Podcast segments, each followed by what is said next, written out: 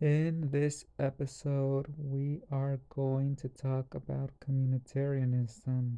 Communitarianism is the social science of morality. Communitarianism is a political or social science that is supposed to make us understand what morality objectively is.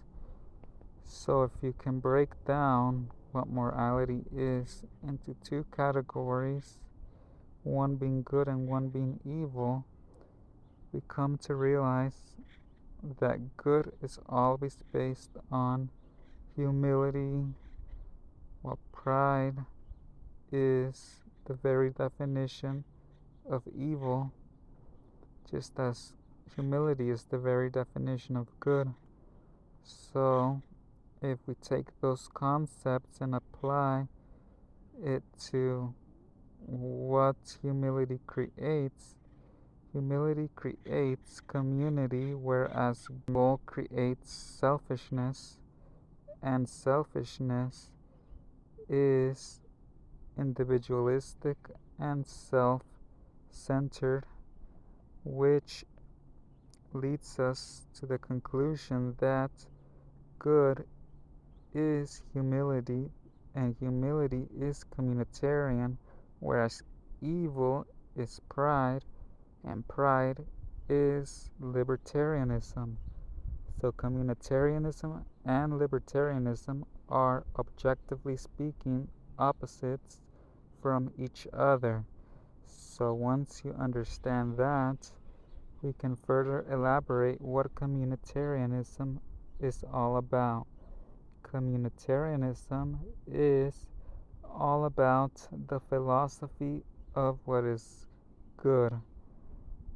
So, another way to explain what good is is by its, by its very nature. Good is inherently productive, whereas evil is inherently destructive.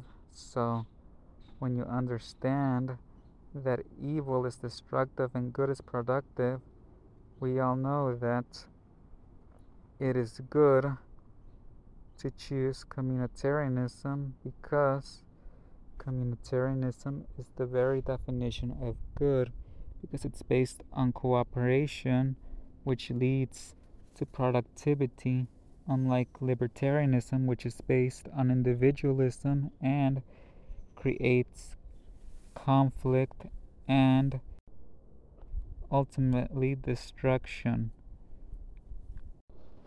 So now that you understand that pride leads to destruction, and pride is libertarianism slash liberalism slash libertine slash anarchy, there are all the same thing pretty much, just different variations or terms of it. Now you understand why communitarianism is important because it is inherently good and will lead to a lot of prosperity and poverty reduction. So, with that being said, I also want to get into the different levels that there are socioeconomically. So, there is the extreme left, the anarchist. Those are the ones that are totally lawless, and their only golden rule is, is that there are no rules. So, that is all they are whereas there is a middle stage which most people call libertarianism where there are the only rules that there are are live and let live. Pretty much as long as you don't hurt anybody you can do whatever you want.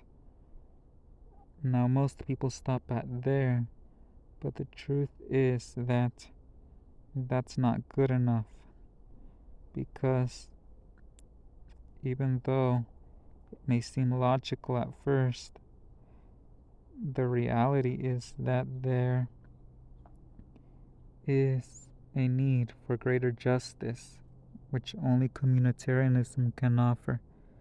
And while this justice cannot be imposed by government, it nevertheless can be imposed by God and the church and encouraged by the government in ways that are not forceful because that is the test to see if we have morality or not. Government cannot force you to be moral. That is something we all make out of our own free will that God has given to each and every one of us.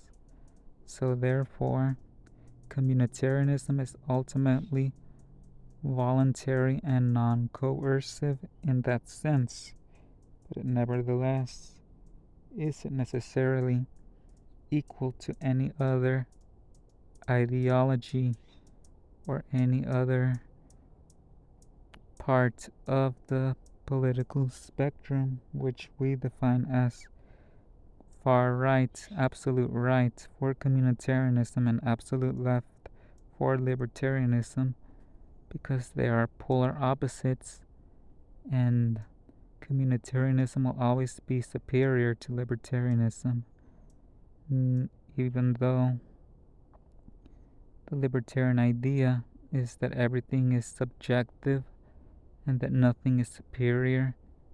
And that is basically the idea that gives rise to erroneous ideologies like communism and Marxism. Forced equality is never good.